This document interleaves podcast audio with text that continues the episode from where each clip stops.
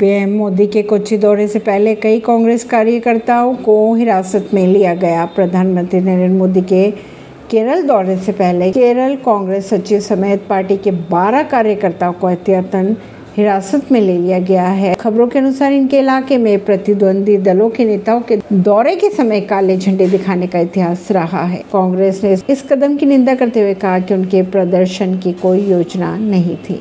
Sensex 401 अंक चढ़कर साठ हज़ार छप्पन पर हुआ बंद। सत्रह हज़ार सात सौ के पार पहुँचा निफ्टी। वीरेंद्र सहवाग ने शीर्षासन करते हुए तेंदुलकर को उनके पचासवें जन्मदिन की बधाई शेयर किया वीडियो। सानिया से तलाक की खबरों को खारिज करते हुए शोएब मलिक ने कहा, हमारा प्यार आज भी वैसी ही है जैसे हमेशा से था। ऐसी ही खबरों को जानने के लिए जुड़े रहिए जनता से रिश्ता पॉडकास्ट से।